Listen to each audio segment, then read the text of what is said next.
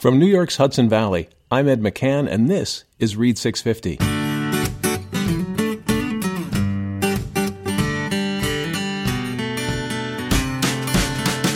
Read 650 celebrates writers and the spoken word five minutes and 650 words at a time.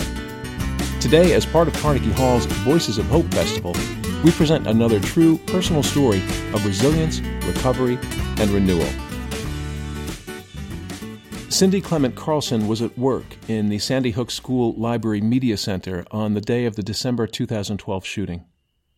All three of Cindy's children attended Sandy Hook School, and her daughter was present on that day. Here's Cindy Clement Carlson reading The Commitment to Findability.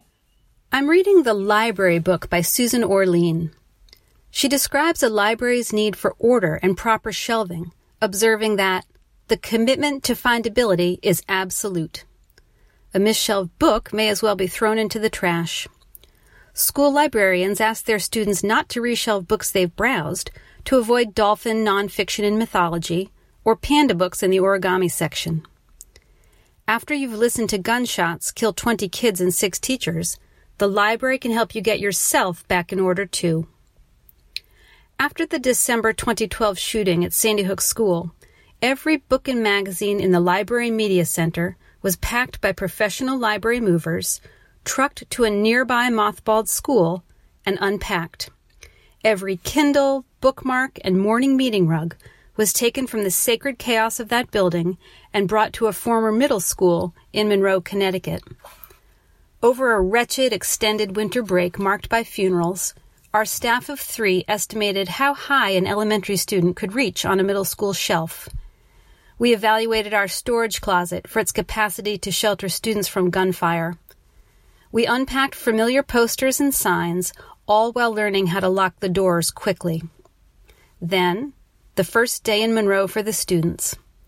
Every aspect of your school has changed, yet the library can remind you who you are. Remember how much you liked the stuffed dragon? It's still on top of the nonfiction shelf. Remember the bin of princess books? Yes, here it is. Sharks, right here in Dewey 597.3. Library cards, brought to Monroe from Sandy Hook, were out on our new circulation desk by the computer as always. You're a third grader, your card is still blue. There's the corner where you've picked at the lamination each year since you earned it as a kindergartner. Yes, hearing that metal water bottle clatter to the floor in the hall was upsetting. Let's walk over to the printer so we remember what that sounds like too. Most satisfying was fulfilling a hold that was placed in the old school. With effortful handwriting, students had filled out hold slips to request books already checked out. When those books were returned to the new school, I silently thanked the parents who had the presence of mind to remember it was Library Day and enthusiastically informed the students that their request was in. Never mind that the staff was accounting for books left in classrooms where the shooting had occurred. Never mind that we wrapped a rubber band around a stack of 20 library cards for students that had died. Never mind that we threw away overdue notices for students who had lost a sibling. For our young patrons, we focused on what was consistent and still in place. Last night, your mother explained how girls from your brownie troop had died. But the next morning in the library, here are the rookie readabouts, in the cart as always, square edges, lined up in Dewey order.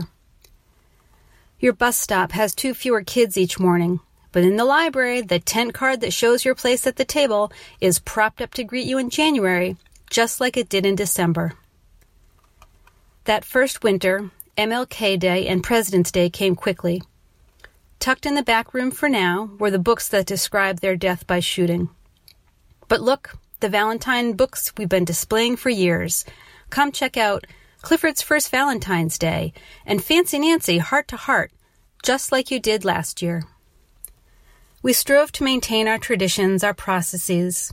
Caldecott Award Day, Nutmeg Novel Reveal Day. So many Caldecott days later, we're still putting the pieces of ourselves back together as a town and a school community. I hope the library helped some of these kids find who they were before the shooting. The commitment to findability was absolute. Cindy Clement Carlson has written several pieces about Sandy Hook School and the aftermath of the shooting. She's lived in Newtown, Connecticut for 20 years. Read 650 is a nonprofit literary organization with a mission to promote writers. You can follow us on Instagram, Facebook, and Twitter and learn about our upcoming submissions at read650.org. Thanks for listening. I'm Ed McCann, and this is Read 650.